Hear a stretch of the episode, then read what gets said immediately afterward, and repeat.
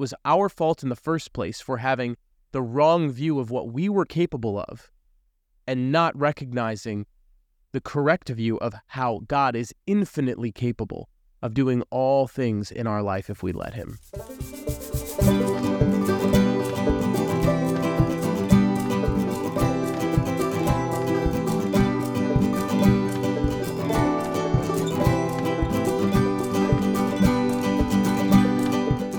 I woke up this morning and my entire body had turned to corn. Yeah, like every, my whole body. So if anyone has any suggestions, I'm all ears.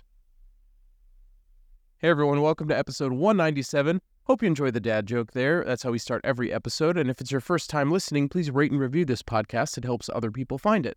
If you haven't done that in a while, you're also welcome to do that again. And uh, please head over to our website to find all of our content, mannafoodforthought.com or mannafft.com. While you're there, you can click on the subscribe button to get our weekly psalm reflection right into your inbox every Wednesday morning before anyone else sees it. And then you can also click, if you feel so inclined, on the give button, which can uh, lead you to a place where you can uh, contribute financially to the cost of this podcast. It does cost money to host. And thank you so much to all of you who uh, are sponsoring this, who pledge your support our, our uh, regular listeners, and for all of you who are here for the first time. I hope this blesses you. Uh, the highest compliment you can pay me in this podcast is to share it with your family and friends. And if you do so on social media, make sure you tag us at Manna Food for Thought on Instagram in particular. Uh, but word of mouth is the best way that this spreads. So if you think someone might benefit from it, please share it with them. Let's get into our joy, junk, and Jesus. So my joy is that um, my wife just got to celebrate um, our her our baby shower with a lot of her friends and family. this past weekend. I would have been there too, but I had a, a spiritual direction formation class. I would much rather have been at the baby shower, but nonetheless, uh, just a lot of gratitude for all the love that was poured out and all the the wonderful people we know in the community that we have.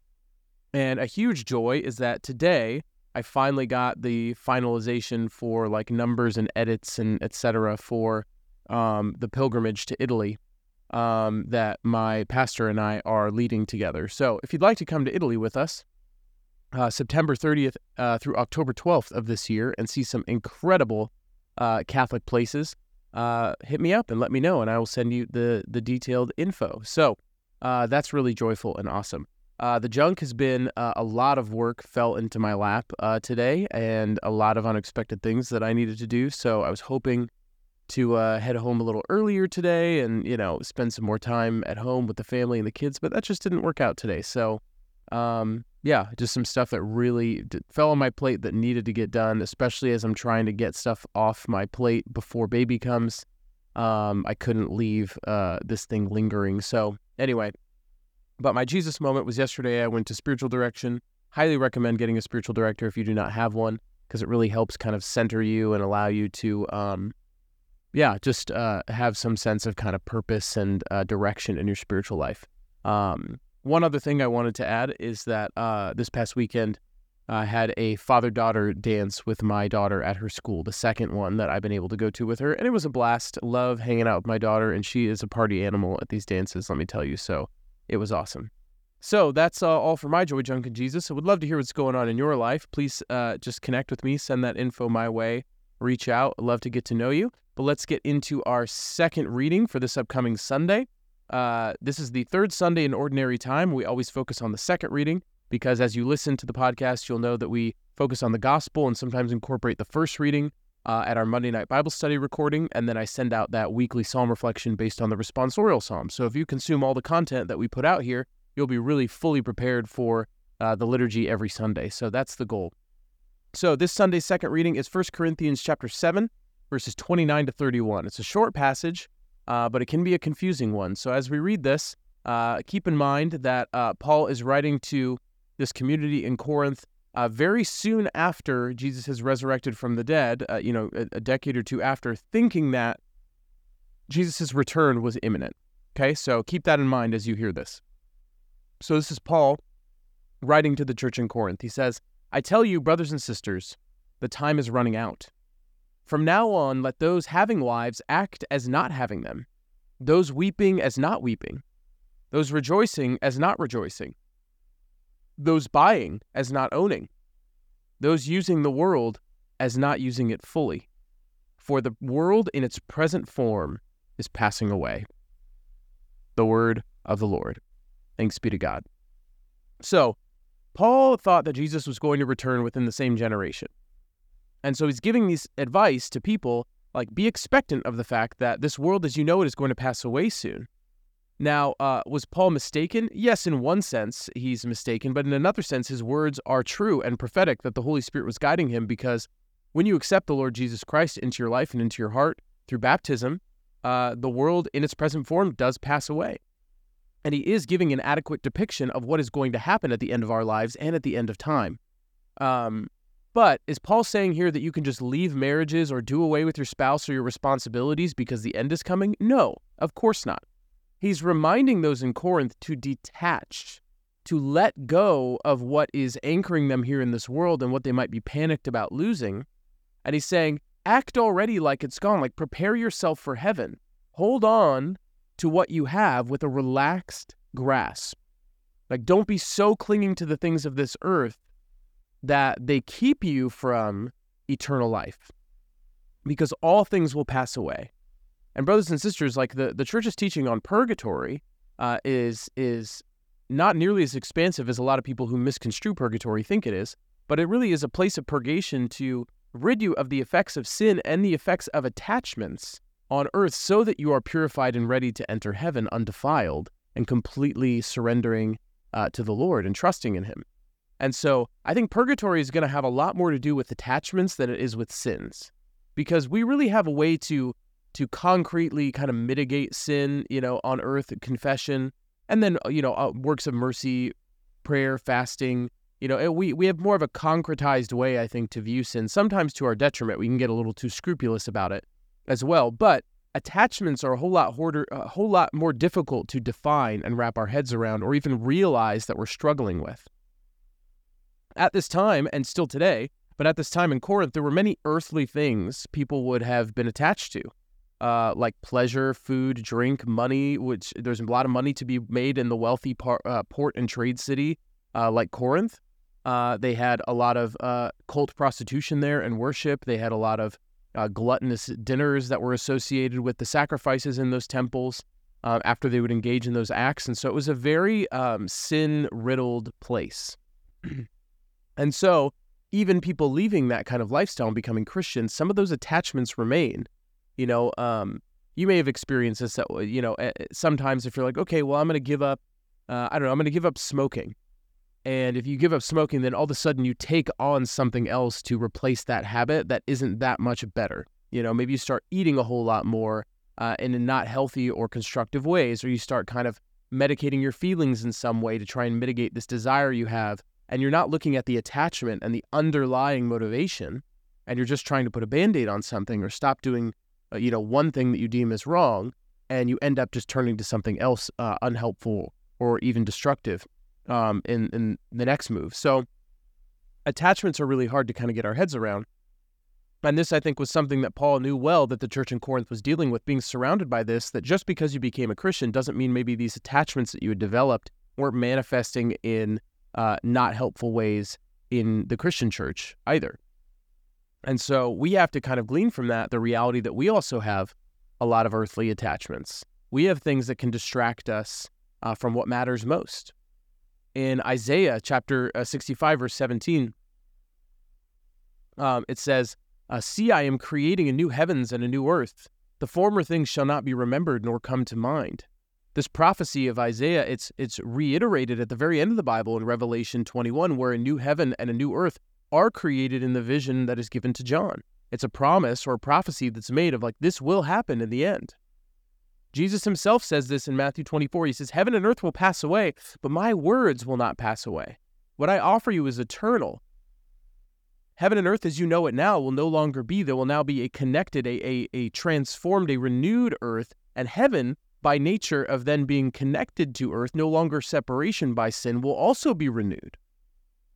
And in Revelation 21 4, in that same passage about a new heaven and a new earth, it says that he will wipe away every tear from their eyes, and there shall be no more death or mourning, wailing or pain, for the old order has passed away.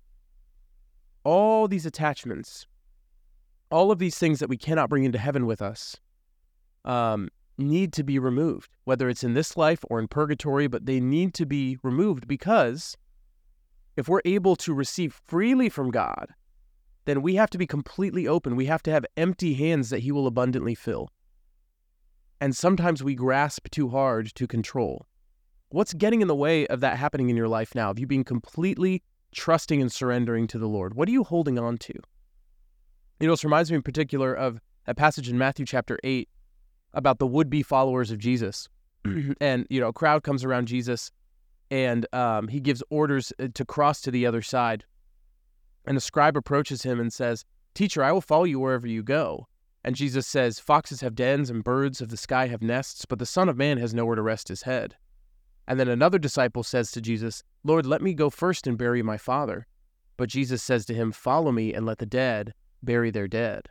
And sometimes we interpret that as like, wow, Jesus is being pretty harsh. But what he's saying here is like, if you want to follow me, you need to be willing to trust that all these other things will take care of themselves and recognize that following me is not going to be a walk in the park or a picnic. And you're going to have to give up things and let go of things that you are attached to in order to completely trust in what the Lord has in store for you. God is saying to you in your life right now, brothers and sisters, can you trust that I will take care of those things and that my hand is already guiding them? Do you trust in my faithfulness that's been demonstrated time and time again in the stories that you hear of sacred scripture, in the ways in your life already that I've showed up? Can you trust enough to let go of control?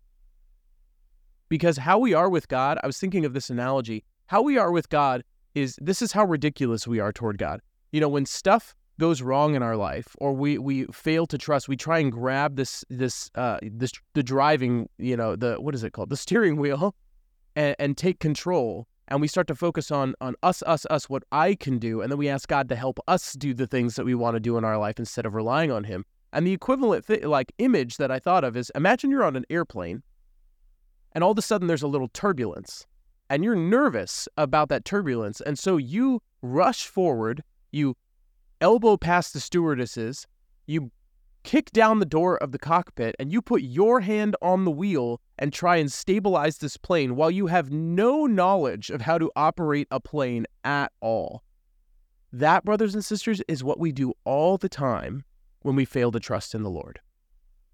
We do that constantly when we fail to trust in the Lord fail to trust in his forgiveness, in his guidance, in his plan, think that we can do better or that we know better, that we're beyond his forgiveness, in any way we fail to trust, that is what we are doing. I've been talking about this a lot. I can't remember if I mentioned it on one of these episodes or not, but I, I read recently a passage of St. Faustina talking about uh, in her visions and conversations with Jesus. She said or wrote something to the effect of the thing that breaks Jesus' heart the most is souls who do not trust in his mercy. It's not a sin. It's not consistent mortal sin, addiction, all of these things that people struggle with and think are these terrible things. You know, yes, they separate us from God, and yes, we need to address them. But the thing that breaks the Lord's heart the most is when we fail to trust in his mercy. Because we are essentially saying, I can handle this, Lord. I can save myself and we dishonor what Jesus did for us on the cross, we fail to let it apply to us. And it goes unclaimed, unreceived, that great gift of salvation that He suffered for and won for each one of us. We think that maybe we can save ourselves in a better way. We think that maybe we have the intellect to do better, to think better, to navigate our problems more expertly than Jesus can. And so as you hear this passage this week, I, I, don't get distracted by some of the language of like, oh my gosh, this is pretty harsh, and you know what's what's Paul saying here? Can you just like throw you know everything to the wind and just act however? No, he's saying think of the things that you are attached to. Think of the ways that you live your life that you rely upon, and recognize everything will change one day when we enter into eternal life, and even in moments in this life. Sometimes at the drop of a hat, everything can change. And the more and more we are grasping control onto the way things are for our happiness and satisfaction, the more desperate and insecure we will become at the sight of any change, struggle, or difficulty whatsoever. And often we mistakenly deflect that upon God and we blame Him, when in reality it was our fault in the first place for having the wrong view of what we were capable of and not recognizing the correct view of how God is infinitely capable of doing all things in our life if we let Him. And so I pray, brothers and sisters, that you and I this week, as we hear these readings, as we hear this this particular reading proclaimed on Sunday, can be thinking of the things that separate us from God, thinking of the attachments and the desires to control that pervade our lives, so that we can begin to let go, to loosen our grasp, to allow Him to be in charge. Yes, to still be responsible and faithful, to not just sit around lazily and do nothing, but recognize He ultimately is the one who is who needs to be in control and who knows who knows the course that our life can take for better or for worse. And if we follow him he will always lead us to our deepest fulfillment and satisfaction. It's just a matter of time. It may not come immediately or in the way that we think but it will come do we trust because if we don't trust we can believe that Jesus is God we can believe all of the things in the bible but that doesn't make us any different from the devil himself or his demons. They all know that too. They all know that Jesus is God. They all know the things that he did. What they fail to do is trust and surrender and become obedient under the will of God. Let us not make the same mistake, brothers and sisters. Trust. Trust in God's faithfulness. That is all I have for you this week, my brothers and sisters. Pray for me as I pray for you, and until next time, I will see you in the Eucharist. God bless.